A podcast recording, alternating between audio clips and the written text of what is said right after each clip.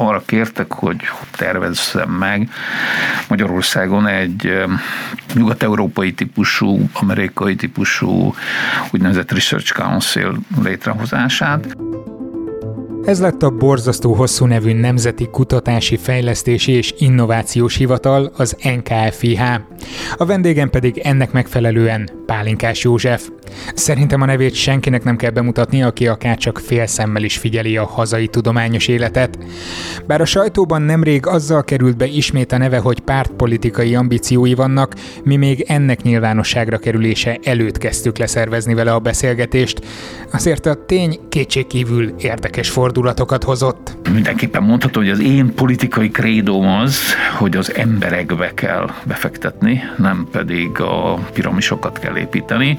A mai adásban a hazai tudományos életben betöltött szerep és felelősségvállalásaiból, illetve nézeteiből igyekszünk egy portrét rajzolni van néhány ország, és nevezük nevén az Egyesült Államok, ahol elképesztő az, hogy az elnök idiótának nevezi a tudósokat.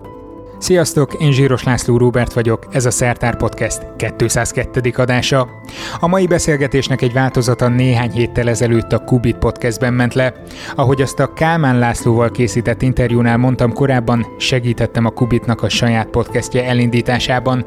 Összesen négy adást készítettem nekik. Ez most a második ilyen, amit a Kubit engedélyével osztok meg veletek, ha nem hallottátok volna. Az adás az Euronews stúdiójában készült az ő technikájukkal. Köszönet érte! Jöjjön az interjú Pálinkás Józseffel. Talán a választási porondra lépés előtt ez volt az utolsó olyan lehetőség, hogy még kifejezetten a tudományos életről tudtunk vele beszélgetni. Igen, ez kétségtelen, hogy most kicsit háttérbe szorul a poliszinak, a szakpolitikának az a része, ami a tudomány felsőoktatással kapcsolatos politika. Tehát ez már örökre a szívemhez közel álló maradt, hiszen az életemnek egy így nagyon jelentős szakaszában, egészen pontosan 98 és 2018 között, tehát pontosan 20 évig ez, ez nagyon közel volt hozzám, nem csak a kutatás, hanem a kutatással kapcsolatos úgynevezett szakpolitikai kérdések. Én így szakpolitikának fordítom le az angol policy kifejezést, mert ugye ott a politics és a policy között azért elég nagy különbség van.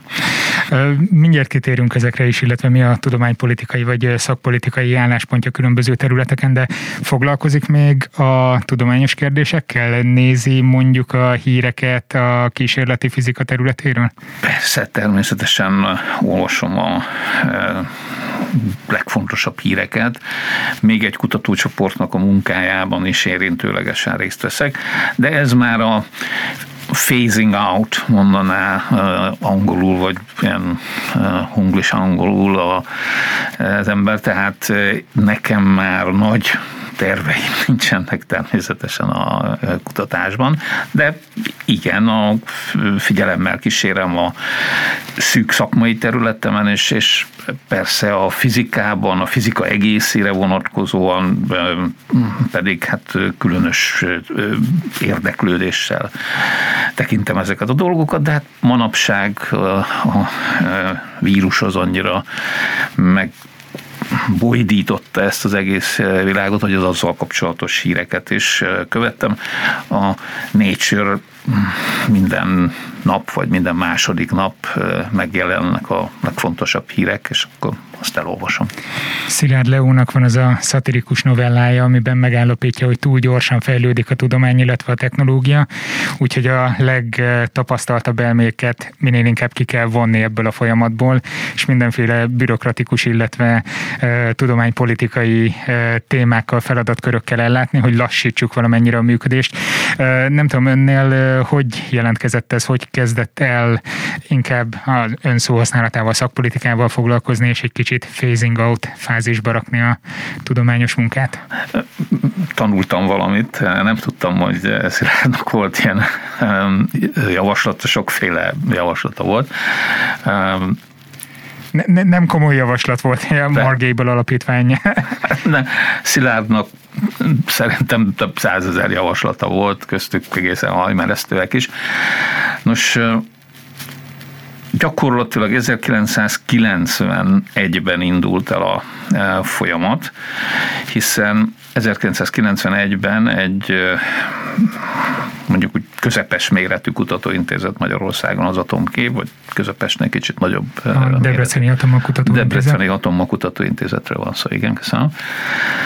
Annak az igazgatója lettem, és természetesen egy intézet igazgató már intézete és igazgatója válogatja, de néhány százalékban azért már adminisztrációval, kutatás, szervezéssel, irányítással foglalkozik.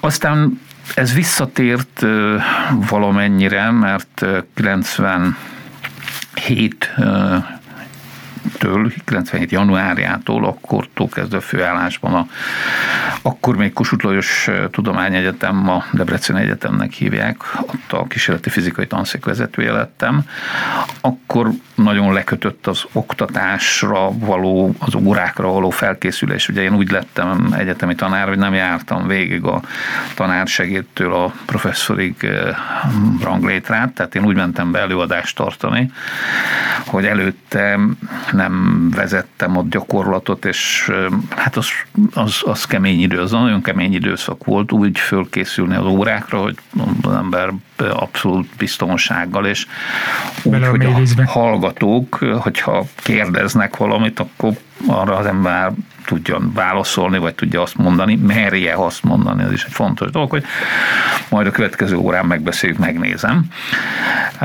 És hát 98-ban, amikor arra kértek, hogy vállaljam el a Oktatási Minisztériumban a parlamenti államtitkári posztot, akkortól kezdve kisebb erővel tudtam részt venni a kutatásban. Ez mm, valaki egy interjúban megkérdezte el, és mondtam, hogy eh, az meglátszik a publikációs listámon is, hogy akkor van benne egy eh, eh, bemélyedés, és aztán 2002-től gyakorlatilag 2008-ig akkor ismét visszatértem a kutatásba, az oktatásba.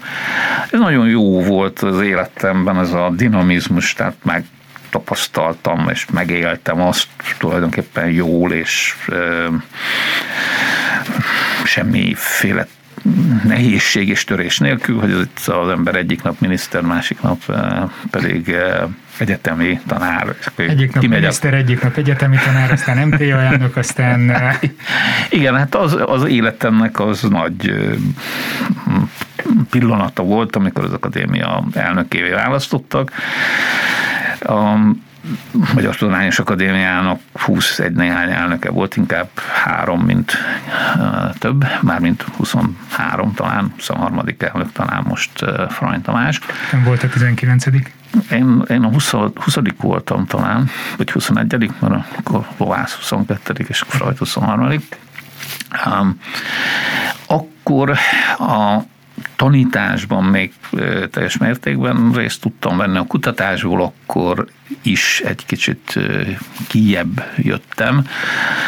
Ennek volt egy ilyen technikai oka is, hogy az én mm, laboratóriumom, vagy az a laboratórium, amit én annak idején létrehoztam, az az Otoma Kutatóintézetben volt, és ott a kísérletekben nyilván nem tudtam részt venni, a mm, kísérletek értelmezésében, a cikkek megírásában az, az sokkal egyszerűbb. Ma már ember leül a számítógéppel, és nem kell, hogy ha a másik szobában legyen a munkatársam, tudok vele társalogni, vagy tudunk dolgokat megbeszélni akkor is, hogyha pár száz kilométerre van.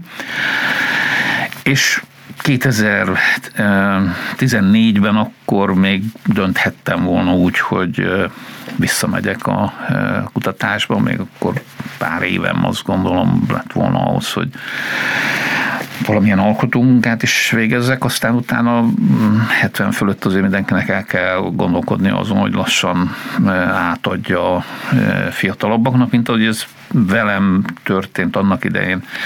91-ben Belényi Dénes 63 éves volt, amikor átadta az intézet igazgatását, és én is 60 ez 13-ban volt, akkor 61 éves voltam, amikor a tanszékvezetését átvette Trócsányi Zoltán barátom, aki most is, a, most is vezeti ezt a tanszéket. És hát 2014-ben akkor ismét csak arra kértek, hogy hozzunk létre, vagy hozzam létre, tervezzem meg. Magyarországon egy nyugat-európai típusú, amerikai típusú úgynevezett Research Council létrehozását. Csak még az Egyesült Államokban ennek ilyen szép kompakt neve van, Magyarországon lett belőle egy ilyen igen, nehezen megjegyezhető. Igen, ez egy nehéz dolog volt, mert volt az OTKA, a uh-huh. Országos Tudományos Kutatási Alapprogramoknak nevezett intézmény, amely az akadémiához, az akadémiai költségvezetés fejezetében volt, és alapkutatásokat finanszírozott, és volt egy úgynevezett innovációs alap, amely főképpen innovációt finanszírozott, de mivel a két alap között óriási különbség volt, az egyik az, amikor ha tekintjük most 2014-et, akkor durván 6 milliárd forint körüli volt az egyik alap, a másik pedig 80, azért ez egy elég jelentős különbség, és az innovációs alapból finanszíroztak alapkutatásokat is. Az én elképzelésem az volt, hogy egy alapot hozzunk létre, ezen belül különítsük el a alapkutatásokra vonatkozó részt, különítsük el a alkalmazott kutatásokra vonatkozó részt, és az innovációra vonatkozó részt, és hát ezek között természetesen évről évre a lehetőségeknek, igényeknek megfelelően próbáljuk meg egyensúlyban tartani az alapkutatások, az alkalmazott kutatások finanszírozását, és hát amennyire kell hozzájárulni az innováció eh, elősegítéséhez, azért mondom ezt ilyen bonyolultan, mert az innovációt igazából a vállalatoknak kell eh, finanszírozni. És mennyire nehéz ezt az egyensúlyt megteremteni, mert azért eh, rendben, hogy nézzük az egyik oldalon, hogy a költségvetés ez jelentősen emelkedett, vagy növekedett, a másik oldalon viszont nagyon sok kritika érte ezt az új eh, rendszert, és eh, függőségi helyzetet teremtett sok esetben. Én nem tudok arról, hogy nagy kritika érte volna a rendszert. 2014-ben azt kétségtelen kritizálták, hogy a OTKA 6 milliárdja az átkerült be az egységes alapba. Ugyanakkor az elbírálás rendje az mit sem változott, és 2018-ban ez már 14 milliárd volt, tehát én azt gondolom, hogy egy olyan rendszert építettünk ki, amiben ezt az egyensúlyt meg tudjuk teremteni. A kritika az természetesen megfogalmazódott, mert én arra bizonyos dolgokkal szemben. Én arra törekedtem, hogy a legkiválóbb programokat finanszírozzuk. Tehát inkább kevesebbet, nagyobb pénzzel, de olyat, ami nagyobb a megtérülésnek, a sikernek a lehetősége. Ezért hoztuk létre azt a szakértői hálózatot, és ezért csináltuk meg azt a eljárásrendet, amelyben először egyéni szakértők értékelnek egy benyújtott pályázatot, majd egy panel dönt ezekről a pályázatokról. Természetesen kevesebben eh, nyertek el támogatást, mint a hány nem. Ez, hát ennek a ez már a döntése ilyen... mennyire van kőbevésve, mert egészen a közelmúltban volt egy olyan eset, ami elég nagy port kavart, a Kubiton is eh, foglalkoztunk ezzel. Én azt gondolom, hogy a panelnek a döntése az kőbevésett, kivéve, hogyha a panel nem a szabályoknak megfelelően hozta meg a döntést. Hogyha valaki bármilyen módon befolyásolni tudta a panel döntését, ne zárjuk ezt ki. Tehát azért kis ország vagyunk, tudják, hogy hogyan működik egy ilyen rendszer, megtalálják annak a módját, hogy a, kik a paneltagok, stb. stb. Tehát Ezek szerint most az volt a helyzet, hogy a panel nem a legtisztábban járt el? Nem, most a, én azt úgy, én, a, én teljesen biztos vagyok a, a, a panelnek kollégiumnak neveztük, ez a zsűrik, vannak szakmai zsűrik, például fizika, például kémia, és van egy úgynevezett kollégium, amely a három nagy területen, a bölcsész és társadalomtudományok területe, a mm, úgynevezett élettudományok terület, amit tehát biológia, orvostudományt foglalja magába, a agrár. És a természettudományok és műszaki tudományok, bár a biológia és természettudomány, de mindegy, ez így, így nevezték el, hogy jól vagy nem, az most hagyjuk. Ez a úgynevezett kollégium hozott egy döntést. Én teljesen biztos vagyok benne, hogy a kollégium az szakmai alapon és minden befolyásolás nélkül hozta meg a döntést. Ugye ennek a eh, kollégiumnak az a személy volt az elnöke, akit még én neveztem ki javaslatok alapján arra, hogy ő legyen a kollégium vezetője. Biztos vagyok benne, hogy a lehető leg jobban és a leg átláthatóbban jártak el. Ha most erre az ügyre külön kitérünk, itt az a probléma, hogy ebbe a döntésbe bele nyúlt valaki, a minisztérium. Viszont erre lehetősége volt, hogy bele tudjon nyúlni egy jogszabály Igen, alapján. A jogszabály, megenge, a jogszabály úgy szól, hogy a döntést a, úgy szólt, amikor én voltam az elnök, hogy az elnök hagyja jóvá.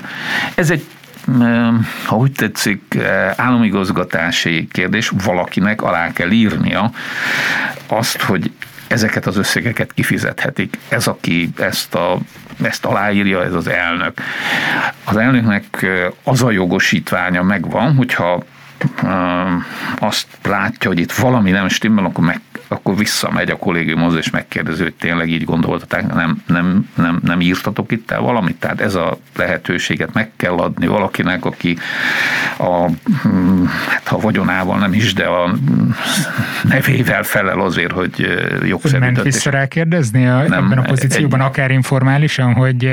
Nem, egyetlen, kérd, egyetlen olyan esetet sem tudnak, tudok, senki nem tudhat, mert nem volt ilyen eset, amikor én a kialakult kialakult listát azt megkérdőjeleztem volna. Ez részben szerencse kérdése, azért tegyük hozzá, mert nagyon sok pályázat volt, és előfordulhatna az, hogy valahol valamelyen lobbycsoport olyan módon tudja ezt befolyásolni. Ez itt nagyon részletesen bele mennek, és nagyon szakszerűen dolgokba talán a hallgatóik, nézőik elbírják azt a három percet, amit most elmondok, hogy ugye kiadtuk adott esetben öt bírálónak a, a egy, egy darab pályázatot. Ha mind az öt bíráló azt mondta, hogy ez remek, nagyszerű, akkor ez mehetett simán a kollégium, vagy a zsűri, előbb a zsűri, amely a szakterület, tehát például kémia. Ha mind az öt azt mondta, hogy ez, ez, ez semmit nem ér, akkor egyszerű a dolog ment akkor is a zsűri elé, de hát a zsűri akkor azt mondta, hogy mind az öt szakértelme. Természetesen előfordulhatott az, hogy három azt mondta, hogy igen, kettő azt, hogy nem, kettő azt mondta, hogy igen, három mondta, hogy nem, vagy megfordítva. Olyan is előfordult, mert volt, hogy nem sikerült mindig mind az öt bírálatot beszerezni. Négy bíráló volt, és akkor kettő-kettő, olyankor kiadtuk egy ötödiknek, és Ezekben természetesen ilyen iteráció előfordult, de ez szigorúan a szakma eh, keretein belül. Viszont mivel lehetőség van rá, bármikor egy ember vétózhatja meg mondjuk öt embernek a ez, döntését, ha pedig ez a vadászfegyver ott van a falon, akkor az el is fog sülni, ugye egy ilyen... Igen, ezt, ezt, ezt meg lehet változtatni. Én azt pontosabban megfogalmazni azt, így szól most, vagy így szólt a szabály, hogy visszaküldi a kollégiumnak. Meg lehet pontosabban fogalmazni azt, hogy valaki aláír egy dokumentumot, vagy nem, a, neki a kérdezés jogát azért meg kell adni azért ön egy rettentő szerencsés helyzetben van, mert egyrészt látta a tudományos életet belülről, hogy hogy működik, illetve azokat a folyamatokat, amik alakítják ennek a tudományos életnek a működését és a létét egyáltalán legutóbbi adásunkban Kálmán László, aki ebből a szempontból nyilván csak az egyik oldalt ismeri nagyon-nagyon behatóan, azt mondta, tett egy olyan kijelentést, amit aztán a szerkesztő ki is emelt címnek, hogy nagyon hangzatos volt, hogy vesztébe rohan a magyar tudomány. Ön ezt így látja? Van benne igazság. Az, hogy a tudományos élet ilyen helyzetbe keveredett a kormány, ez azt kell mondjam, hogy beleilleszkedik abba a világ tendenciába egy, egy-egy országban, vagy van néhány ország, és ne nevezük nevén az Egyesült Államok, ahol elképesztő az, hogy az elnök idiótának nevezi a tudósokat. Azért itt finomabb Magyarországon finomabb volt a helyzet, hogy mindenkinek ízlése, hogy kinek hallgat, vagy kire hallgat. Hát nem gondolom, hogy mindenkinek az ízlés, hogy kire hallgat, vannak tudományos eredmények, tények, és természetesen a finanszírozásban vannak a tudományos közösség véleménye alapján kialakult elképzelések. Senki nem állítja, hogy minden a tudományos közösség által meghozott döntés az tökéletes. Ezt, ezt senki nem állította. Azt állítom, hogy ha a tudományos közösségtől az autonómia, az önigazgatás, a tudományos kérdésekről történő döntést jelentős mértékben kivesszük, akkor a, egyrészt a tudományos közösség azt fogja mondani, hogy hát ő nem biztos, hogy itt akar dolgozni, mert ő olyan akar dolgozni, ahol a tudományt, a megszokott és a tudományos kutatásnak megfelelő módon irányítják. Másrészt az energiák egy jó része arra pazarlódik el, hogy administratív kérdéseken vitázunk, ráadásul olyan nagyságú összegek esetében bolygatjuk föl az egész magyar tudományos életet, ami, ami a költségvetés szempontjából elhanyagolhat. Tehát ezért legyünk őszinték 6-10 milliárd forint a magyar költségvetésben nem, eh, eh, nem tétel, mint ahogy arra is van eh, példa, hogy akadémia föntart kutatóhálózatot, osztrák tudományos akadémia, és arra is van, hogy nem tart fönn francia vagy a mm, angol a brit tudományos akadémia. Ezt is meg lehetett volna mondjuk azt, hogy a jelenlegi, vagy ahogy ez történt, annál sokkal jobban bevonva kutatói közösséget meg lehetett volna beszélni, és akkor a dolog működik. Ön Én nem volt abban a helyzetben, hogy próbáljon megközvetíteni mondjuk a felek között? Nem voltam abban a helyzetben. 2018-ban lezajlott a választás. Én 2018. januárjában leírtam a miniszterelnöknek egy közel négy öt oldalas levélben most is megvan, a elkövetkezendő évekre vonatkozó terveket. Látom is néha megjelenni egy-egy elemét, de akkor szerintem az már eldőlt, hogy ezeket az átszervezéseket megcsinálják, és én nem tudtam arról, hogy a Magyar Tudományos Akadémia költségvetését átteszik ehhez a minisztériumhoz úgy, hogy kap egy órát arra, hogy ezt a folyamat az viszont valószínűleg nem 18-ban kezdődött, hanem azért voltak már erre utaló jelek, hogy kevesebb Milyen súlya, jelekre van? Mm, kevesebb súlya jelenik meg mondjuk az akadémia bizonyos döntéshozatali folyamatokban. Én nem láttam erre vonatkozóan erős jeleket. Ugye a Magyar Tudományos Akadémia elnökeként volt két ügy, amiben mondjuk az, hogy volt nézeteltérés a politikusok és köztem, mint az akadémia elnök és az akadémia egésze között, azt gondolom. Ez egyik az utcanevek kérdése volt, amelyet azt gondolom, hogy a törvény nem túl szerencsésen fogalmazott meg, hogy az akadémia, és ez természetesen tovább, a törvény úgy fogalmaz, hogy a Magyar Tudományos Akadémiát gondolom ők se gondolták komolyan, hogy a matematikusok és fizikusok majd ebbe a kérdésbe véleményt nyilvánítanak. De a tudomány képviselői sem tudnak főképp a elég hát lazán megfogalmazott törvény miatt ebben igazából állást foglalni, a másik pedig a egyházak jogállására vonatkozó dolog, amiben szintén a Magyar Tudományos Akadémiát tették meg olyannak, aki döntést hoz, vagy véleményt nyilvánít. Én ezeket nem tartottam helyesnek, és szobá is tettem, hogy ez, ezt nem így célszerű csinál a Magyar Tudományos Akadémiának, nem sok köze van ahhoz, hogy melyik egyház az milyen módon sorolja be a, a politika, de egyébként ez, ez azért elég váratlanul jött. Tehát ha megkérdezi a ebben az időben az akadémia elnökét, Lovász Lászlót, vagy bárkit az akadémián, tehát azt a agresszív viselkedést, amit a miniszter bemutatott, azt, azt, azt senki nem várta. Tehát az váratlan volt. Segítsen nekünk megvilágítani ezt az egész folyamatot, hogy mi a szerepe a kutatóhálózatoknak, az akadémiának mi, milyen egyéb szerepei vannak.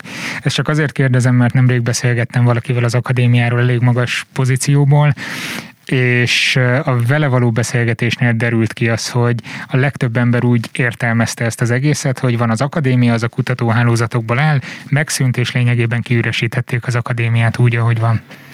Hát ez nem így van. Ugye a Magyar Tudományos Akadémia az egy köztestület, amelyet a törvény, sőt a alaptörvénynek nevezett alkotmány is nevesít történelmi okoknál fogva, azért, mert ott hozták létre ezeket a kutatóintézeteket. Tehát például az Atomok Kutatóintézetet, a Debreceni Atomok Kutatóintézetet 1954-ben eh, Szalai Sándor akadémikus az akadémia ernyője alatt hozta létre. És eh, számos intézetet az akadémia ernyője alatt hoztak létre. Ennek voltak politikai mm, okai, vonatkozásai is. Akiről a 70-es években úgy tartotta, főleg társadalomtudományi területen teszem hozzá, a hatalom, hogy őt szeretné nem az egyetemen látni. Őket nekik lehetőségük volt egy akadémiai kutatóintézetben dolgozni.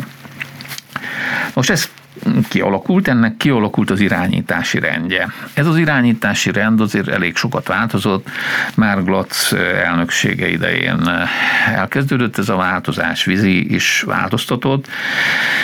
2009-ben kétségtelenül az akadémiai törvény módosítással az én elnökségem alatt lett a legnagyobb változás, ami az akadémia elnökét tette meg a e, akadémia, mint költségvetési fejezet e, gazdájává, és az akadémiai kutatóintézetek, kutatóhálózat e, felelőssége is az elnökhöz került át, és 2011-ben volt egy nagyon jelentős átalakítás, amikor az akadémiának akkor volt, ha jól emlékszem, 59 önálló költségvetési szerve, és hát ezt lényegesen csökkentettük, a kutatói a önállóan gazdálkodó kutatók központokat eh, hoztunk létre a kis eh, intézetekbe. Ezt úgy kell érteni, hogy volt mondjuk egy 20 fős, egy 25 eh, fős, meg egy 30 fős intézet, és ebből létrehoztunk egy kutatóközpontot, a társadalmi,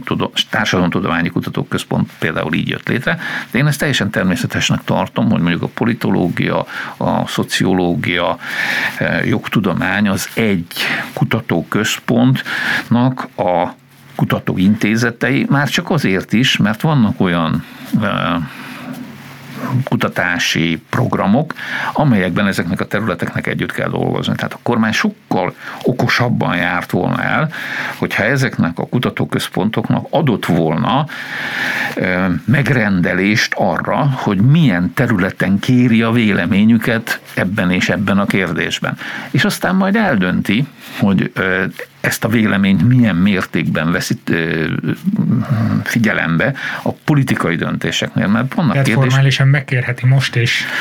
Formálisan most már nehezen tudja megkérni, mert formálisan most már az egyes intézményeket kell megkérni. Uh-huh. Most ezt átszervezték, pontosabban úgy, ahogy van, megfogták, kivették az akadémia fejezetéből, és létrehoztak egy önálló fejezetet a költségvetésben, amely nagyjából, ha, ha szakszerűen működik, akkor nagyjából úgy irányítja ezeket a kutatóközpontokat, mint ahogy ez az akadémián történt. Ott sem a közgyűlés döntött a minden kérdésből, a alapítás és megszüntetés kérdése maradt a közgyűlésnél lényegében.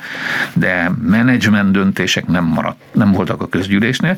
Volt egy 15 fős akadémiai kutatóintézetek tanácsa, nagyjából úgy működött, mint a mostani eh, tanács, abban is volt három képviselője a kormánynak, ugyanúgy, mint például a Max Planck intézet hálózatnál, még az arány is ugyanaz volt, tehát 20 a mint a Max Planck eh, kutatóhálózatnál.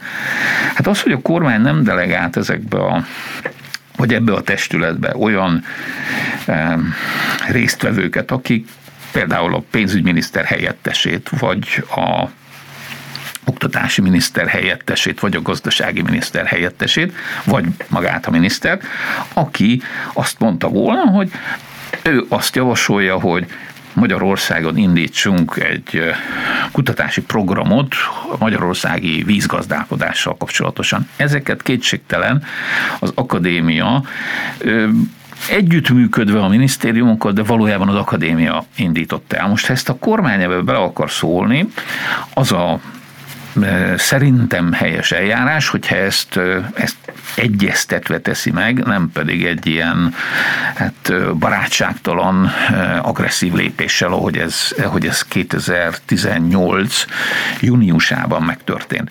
Én akkor még a hivatal vezetője voltam, június végéig, június 30-ával mentettek föl engem ebből a tisztségemből. Mm, összefügg a kettő? Igen, abban az értelemben biztos, hogy át akarták alakítani a hivatalt úgy, hogy ne a hivatal elnöke nél legyenek még azok a jogosítványok sem, amelyek a végső ellenőrzést teszik. Ezt meg is változtatták a törvényben, hogy nem a hivatal elnöke hagyja jóvá a döntést, nem ő, lehet, hogy aláírni, ő írja alá szerződéseket, de a döntést azt a miniszter hozza meg. Ez, ez több szempontból aggályos, aggályos alkotmányosan is, hiszen ott világosan leírja, hogy tudományos kutatások értékét megítélni azt a tudományos közösség tagjai tehetik meg, és a kormány nem ítélheti meg tudományos kutatásoknak a értékességét, vagy Viszont erre szokták azt mondani, hogy a kormány adja a pénzt. Hol húzódik meg ön szerint a határa finanszírozás, illetve az autonómia között? Ott, hogy a kormánynak meg kell bízni az autonóm intézményben, hogy azt jól fogja elkölteni. Adhat kevesebb pénzt, tehát természetesen az jogában áll. Parla. Ezzel is bele lehet szólni éppen. Ebben is bele lehet szólni, de ez a beleszólás, ez olyan beleszólás, amire azt mondja az ember, hogy a parlamentet azért választják meg az emberek, hogy az embereket képviselje, és az emberek nevében döntsön például a költségvetésről. A költségvetésről szóló döntés egy érték döntése a parlamentnek, és ha, ha ez jól működik, akkor ez a parlament döntése, és nem kizárólag a kormány döntés. Hát nem akarok itt megfogalmazni nagyon éles kritikákat, de ma, ha a kormány benyújt valamit, akkor ezt a parlament jóvá hagyja. Azokban az országokban, ahol a végrehajtó hatalom és a törvényhozó hatalom az, ahogy ezt klasszikusan megfogalmazzák, független egymástól, vagy nagyobb a függetlensége, ott azért a parlament beleszól olyan kérdésekbe, amelyek a törvényhozáshoz tartoznak. Lényeg az, hogy természetesen a parlamentnek és a, kormány, a kormánynak joga van előterjeszteni, a parlamentnek joga van dönteni a költségvetésről. Az egyes tudományos kutatási programokba nincs joga beleszólni, és főképp nincs joga azt mondani, hogy szerinte ez a kutatási eredmény, ez helyes, ez a kutatási eredmény pedig nem helyes. Hát boncolgathatnánk a Montesquieu elveknek a megjelenését Igen. a hatalom szétválasztásnál, de inkább, inkább nézzük azt egy kicsit pozitívan megközelítésben. Térjünk vissza egy picit az akadémiai elnöki pozíciójára. Mi az, amire a legbüszkébb túl azon, hogy az intézményeket sikerült áramvonalasítani, ahogy lehet, hogy nem ezt a szót használtad el. Sokféle szót használhatunk rá. Az egyik ez, a másik az, hogy létrehoztunk akkor két olyan kutató központot, amely 50 évvel elavult infrastruktúráját egy modern eh, körülmények közé helyezte a eh, kutatásokat. Ugye a kémiai kutatóközpontnak nevezett intézmény fönn a eh, Szépöldi úton, az azt kell mondjam, hogy eléggé tragikus infrastruktúrális állapotban volt, messze az egyetemektől. Ezt az intézményt a műegyetem területén egy vadonatúj, modern, tényleg világszínvonalú épületben helyeztük el, ugyanígy a Bölcsészet és Társadalomtudományi Kutatóközpontot. Természetesen itt is volt, aki azt mondta, hogy hát ő neki most messzebb kell utazni, hát ilyen előfordul. Hát ez, ez a kritika is van, másrészt pedig ezek általában olyan ingatlanok, amik eh, elég eh, értékes helyeken vannak. Mármint melyik ingatlan? A... Akár a Kémiai Kutatóintézetnek az egykori területein, kémiai annak idején kutató... a Hermanotto úti kampuszon kutattam, ami szintén egy... A Kémiai Kutatóintézetnek a épületét és ezt a ingatlant, azt a Magyar Tudományos Akadémia eladta, és azért a Magyar Tudományos Akadémia pénzt kapott.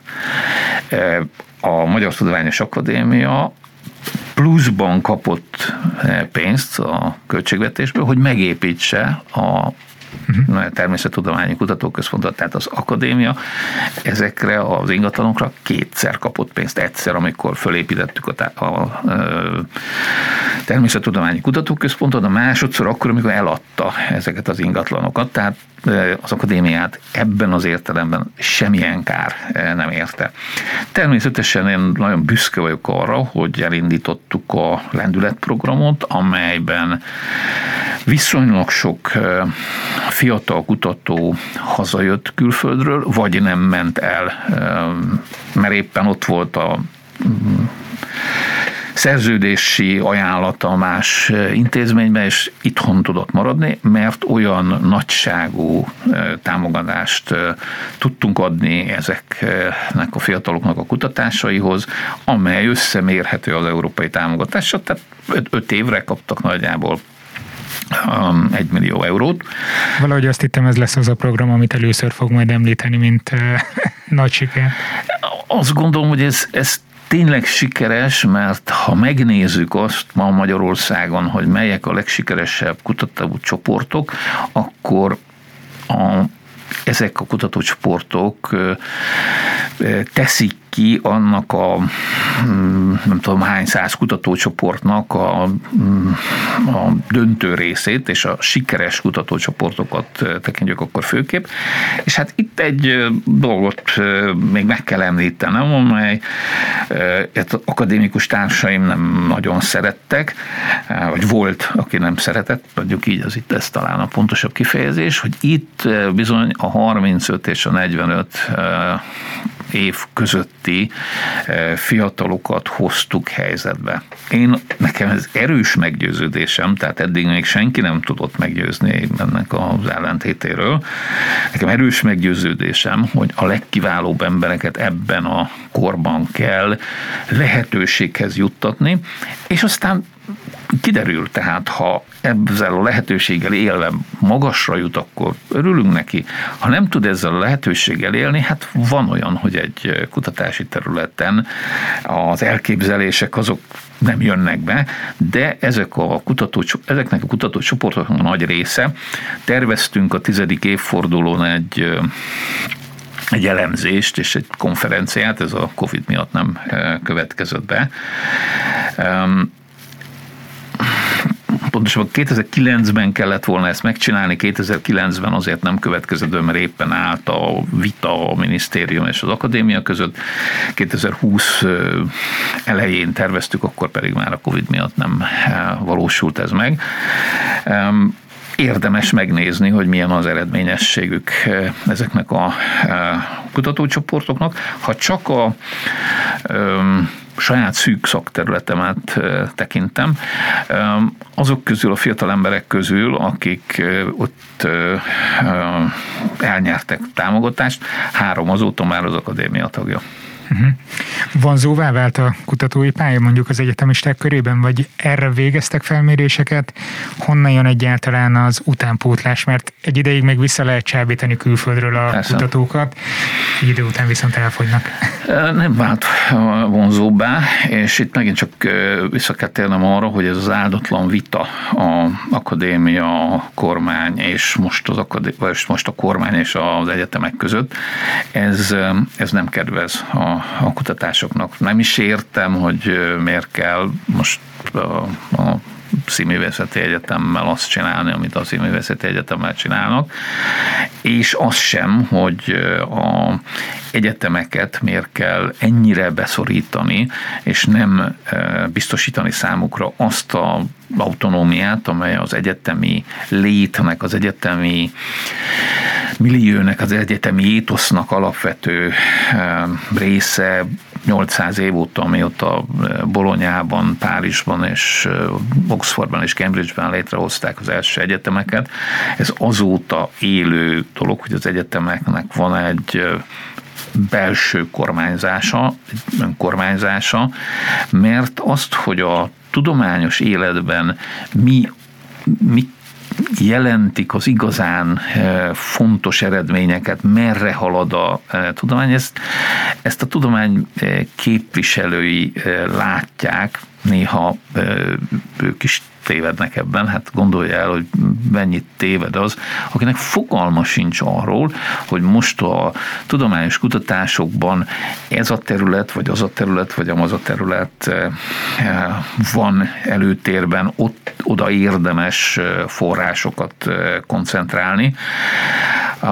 Na de a SFE az nem az első ilyen eset volt, és erre azért már láttunk a Közép-Európai Egyetem példáját, hogyha megnézzük, az nagyon hasonló szempontrendszer szerint hallott. A Közép-Európai Egyetemnek a mm, mondjuk azt, hogy Magyarországról való eltolásával, elüldözésével, ki hogy mondja, sem értek egyet. Értelmetlen, és a magyar tudomány szempontjából káros dolog az, hogy a Közép-Európai Egyetem kiváló kutatói nem Magyarországon dolgoznak. A friss hír, néhány hete hallottam, hogy Csibra Gergelynek a Baby Lab laboratóriuma is elköltözik Magyarországról. Ez, ezt nem értem. Tehát miért csinálunk hasonlót, mint ami a 30-as években, vagy 20-as, 30-as években volt, hogy a, a legkiválóbb kutatóinkat, akik, akik tényleg a világ élvonalába tartoznak, azoknak el kell menni, ezt fölfogni nem tudom. Az Szokott azon gondolkodni, hogy ha visszapörgethetné az időt, mit csinált volna másképp, hogy esetleg meg tudott volna akadályozni folyamatokat, vagy harcosabban fel tudott volna lépni, bár lehet, hogy a harcos nem a legjobb szó ebben az esetben. Vagy éppen Na. ez a legjobb szó. 2010 és 14 között, amikor az én akadémiai elnöki ciklusom egybeesett a 2010 óta kormányzó kormány ciklusával, akkor én sokszor beszéltem a miniszterelnökkel, és próbáltam bizonyos kérdésekben meggyőzni, hogy ezek nem jó irányok. Kevés olyan dolog volt, amiben sikerült meggyőznöm. Például a két épület megépítésében, illetve a második épület megépítésében az elsőt azt még korábban jóvá hagyták. Abban sikerült meggyőznöm, az oktatás, a közoktatás átszervezésében nem sikerült meggyőznöm, és mivel tudja, hogy mi az álláspontom, a CEU esetében már meg sem kérdeztek. Tehát az a e, fura helyzet állt elő, hogy, e, és ezt elmondtam már néhányszor, tehát nem hiszem, hogy titkot fecsegnék ki, hogy én az egész napot együtt töltöttem jó közelítéssel a miniszterelnökkel azt a napot, amelynek az éjszakáján benyújtották ezt a törvényt, és egy szóval nem kérdezte meg tőlem, hogy mit gondolok erről. Nyilván tudták, tudják, hogy nekem ebben nagyon erős az álláspontom, és nem, nem tudok engedni ebből az álláspontomból. Ez meggyőződésem, hogy a tudományos intézményeket, azt a tudományos intézményeket, a tudományos intézményi irányítás szabályai kell, szerint kell irányítani, ugyanúgy, hogy egy atomerőműnél se az oda vezényelt katonának kell megmondani, hogy most kiebb húzzuk a moderátorudakat, vagy bejebb toljuk a moderátorudakat, ugyanúgy egy egyetem irányításában, vezetésében sem.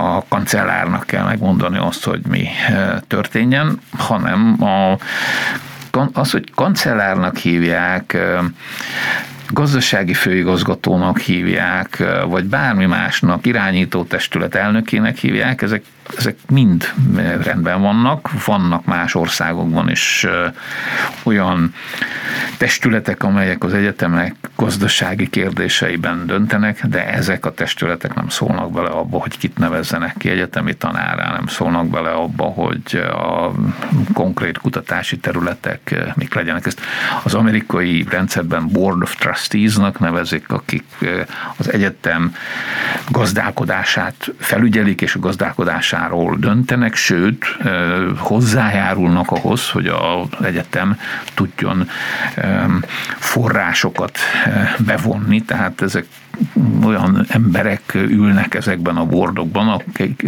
egyrészt értenek a gazdálkodáshoz, másrészt megvan az a kapcsolatrendszerük, amelyel adott esetben segíteni tudják az egyetemet abban, hogy a gazdaságból forrásokat vonjon be például gazdag emberek létesítenek egy új épületet, vagy egy új intézetet az egyetemben, és akkor föl van írva a neve az épületre.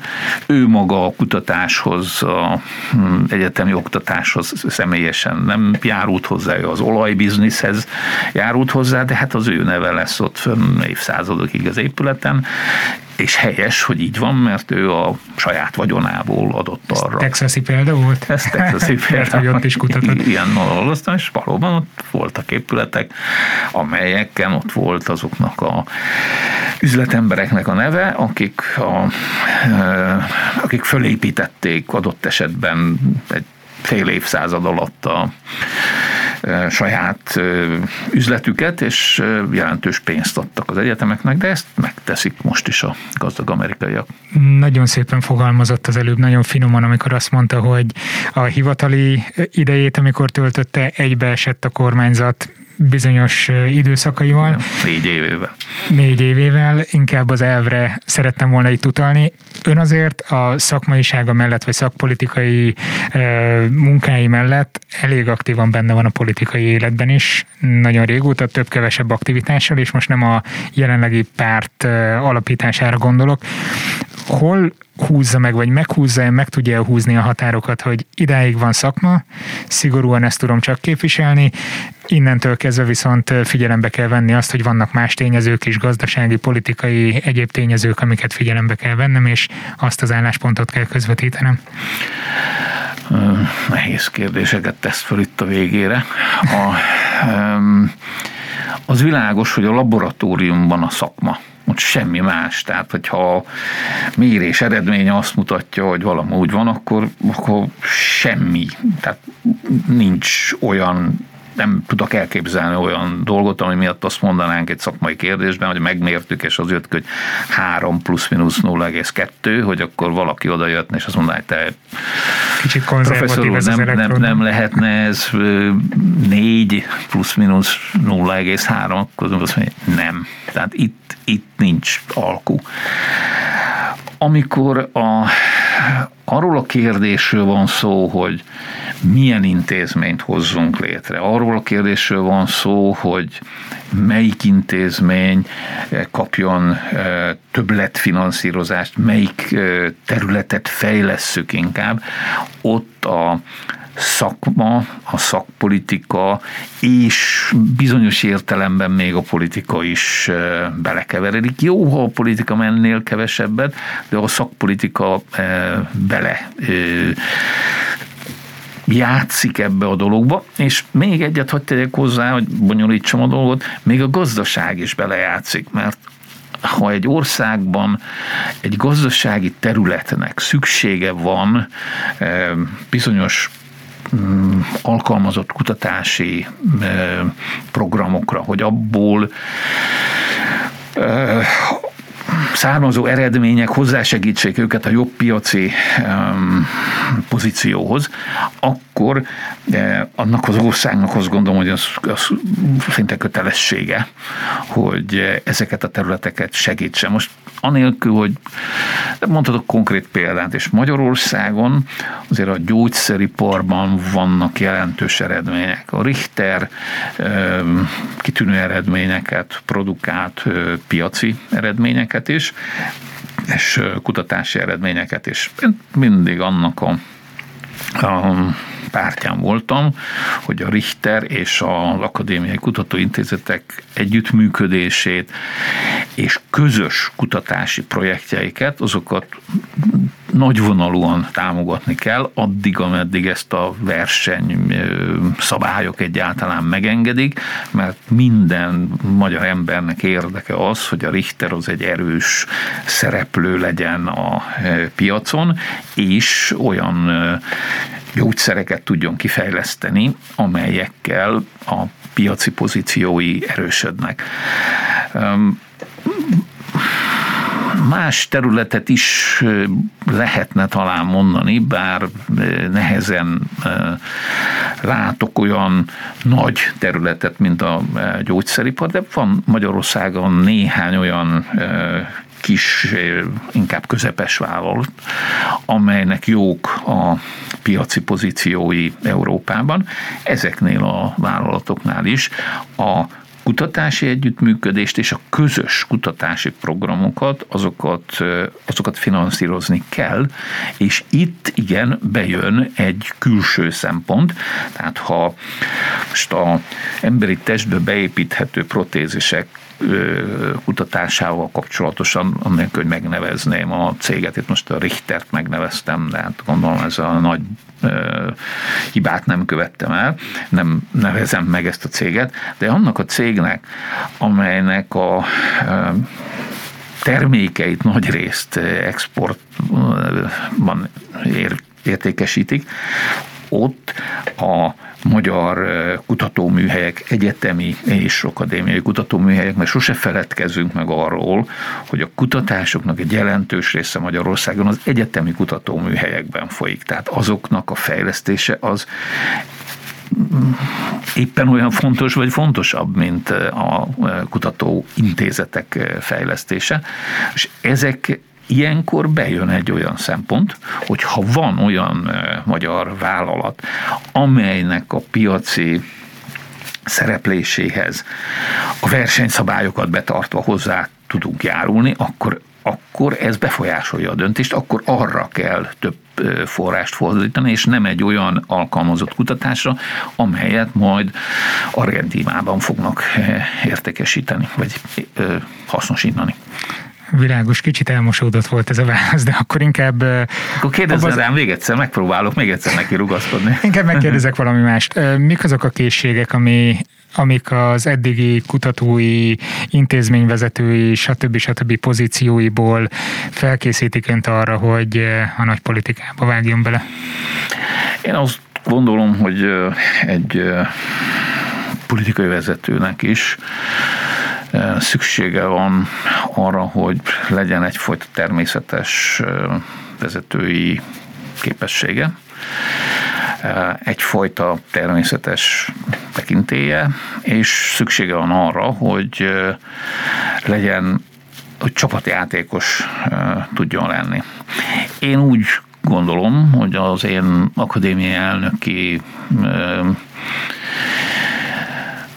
működésem az megmutatta azt, hogy én tudok egyszerre vezető és csapatjátékos lenni. Azt gondolom, hogy a politikának nagyon nagy szüksége van arra, hogy legyen olyan szereplők, akik egyszerre tudnak természetes vezetők és csapatjátékosok lenni ezt tudom mondani. Egyik eh, dolognak. A másik, eh, amit én nagyon-nagyon fontosnak tartok, hogy a eh, vezetőknek elfogulatlanoknak kell lenni.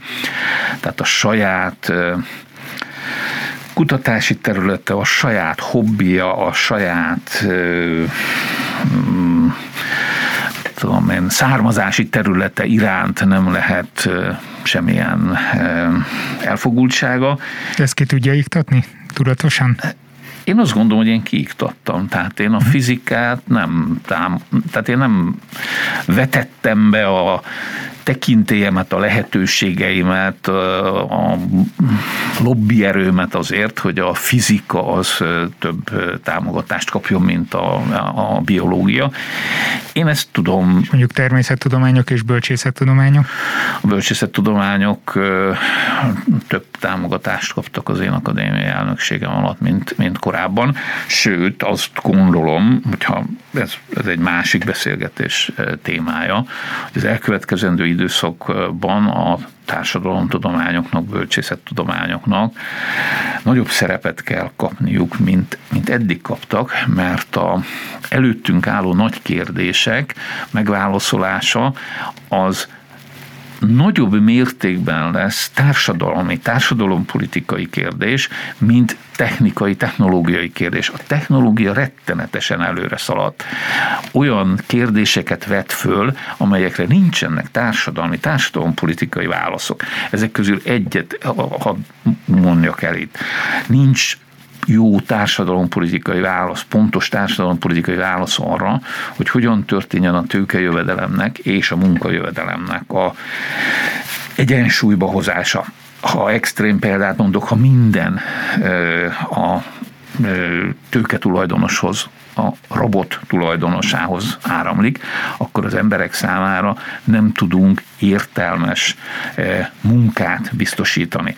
És itt, itt már a politikában mennénk bele, két nagyon fontos dolgot mindenképpen meg kell oldani, hogy az embereknek legyen értelmes munkája, és e, a megélhetéshez szükséges jövedelme. És itt az és az nagyon hangsúlyos, mert sem abban nem hiszek, az hogy... alapjövedelem felé próbálja terelni most el? Nem, éppen azt mondom, hogy az alapjövedelmet e, úgy, hogy alapjövedelmet adunk, és nem követ, nincs munkakényszer az én azt hiszem, hogy hosszú távon nem járható. Még akkor is, ha most sokan ezt mondják, és az embereknek tetszik. Az embereknek szükségük van a megélhetésükhöz jövedelemre, és szükség van a e, éppen maradásukhoz, a pszichikailag, lelkileg, e, szellemileg való éppen maradásukhoz az, hogy legyen értelmes munkájuk, értelmes tevékenységük. Ezt a kettőt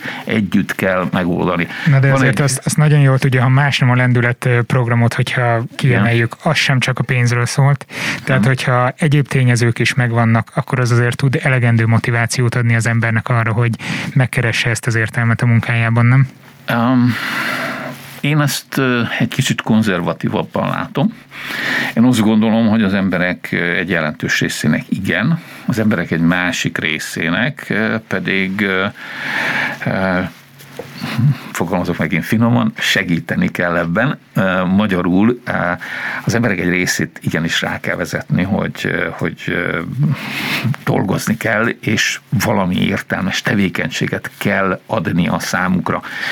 Én sok emberrel dolgoztam együtt, PHD hallgatóktól professzorokig. Van, akinek meg kell mondani, hogy mit csináljon, van, akinek nem kell megmondani, hogy mit csináljon. Ebben én azt gondolom, hogy a nevezzük konzervatív gondolatnak, amit sokan leírnak, nevét, amit megemlítem, gondolom nem olyan nagy baj, Béndek Péter barátomnak is nevezhetem talán, nagyon világosan leírja ezt egy legutóbbi blogjában, hogy, hogy hogyan lehet, vagy ezt nem írja, hogy hogyan lehet, csak igényt, hogy kiegyensúlyozni azt a kérdést, hogy megfelelő jövedelmet és e, megfelelő munkát, megfelelő munkakényszert azok számára, nehogy valaki megcserélje itt a két szót, hogy a, aki ben nincs meg a motiváció, abban megteremtsük a motivációt, és hát ez a motiváció megteremtése, ez, ez sokféle. Van, akinél elég fölmutatni, hogy motivált legyen, van, akinél ennél egy kicsit nagyobb kényszert kell alkalmazni. Ezt szerintem meg fogjuk ismerni a következő másfél évben a programjában. Egy dolgot szeretnék, ha nagyon-nagyon röviden megfogalmazna Pálinkás miniszterelnök úrnak a kormánya, hogyan fog majd hozzáállni a tudományhoz, és illetve az oktatáshoz, mik lesznek a fő szempontok? A fő szempont az lesz, hogy az intézményeknek a autonómiáját megteremtsük, tehát úgy működjenek a magyarországi kutatási intézmények, ahogy az Európában, Nyugat-Európában működik, és a, azt mindenképpen mondható, hogy az én politikai krédóm az, hogy az emberekbe kell befektetni, nem pedig a piramisokat kell építeni, mert a piramisok az ugye, ugyan megőrzik a fáraónak a nevét, és a, még év ezredek múlva is emlegetik, de azt, hogy egy ország felemelkedik-e, az, az viszont az emberekbe történő befektetés, és ez a oktatásba történő nagyon nagyon jelentős befektetés, és természetesen a kutatásba történő jelentős és okos befektetés. Tehát én például azzal nem értek egyet, amikor hirtelen valaki fölébred, vagy valakire ráijesztenek, és akkor azt mondja, hogy oké, okay, akkor legyen kétszeres a támogatás jövőre. Nem. Ez nem működik, mert kétszer annyit nem tud felhasználni. Legyen jövőre több 20%-kal, aztán utána megint 20 aztán utána megint 20 A rendszer csak így tud alkalmazkodni a megnövekedett forrásokhoz, így tudja fölhasználni okosan a meg, meglévő forrásokat. Hát sok sikert kívánok akkor önnek. Köszönöm szépen a beszélgetést. Én köszönöm. Az elmúlt órában Pálinkás József hallhattatok beszélgetést a Kubit jóváhagyásával. Az interjú az Euronews stúdiójában és az ő technikájukkal készült. Köszönet érte! Köszönöm a figyelmeteket, jövő héten a szokásos év előre tekintő adás következik majd, 21 dolog 2021-ről lesz a címe. Mindez persze azzal a felütéssel, hogy a 2020-as prognózist is erősen felülírta a koronavírus járvány. Na de nem adjuk fel, ha tudtok olyan tudományos eseményről, jelentős évfordulóról, ami 2021-hez kötődik majd, nyugodtan írjátok meg a báziskukat szertár.com címre, igyekszem ezeket is beledolgozni majd az adásba. Boldog karácsonyt mindenkinek, sziasztok!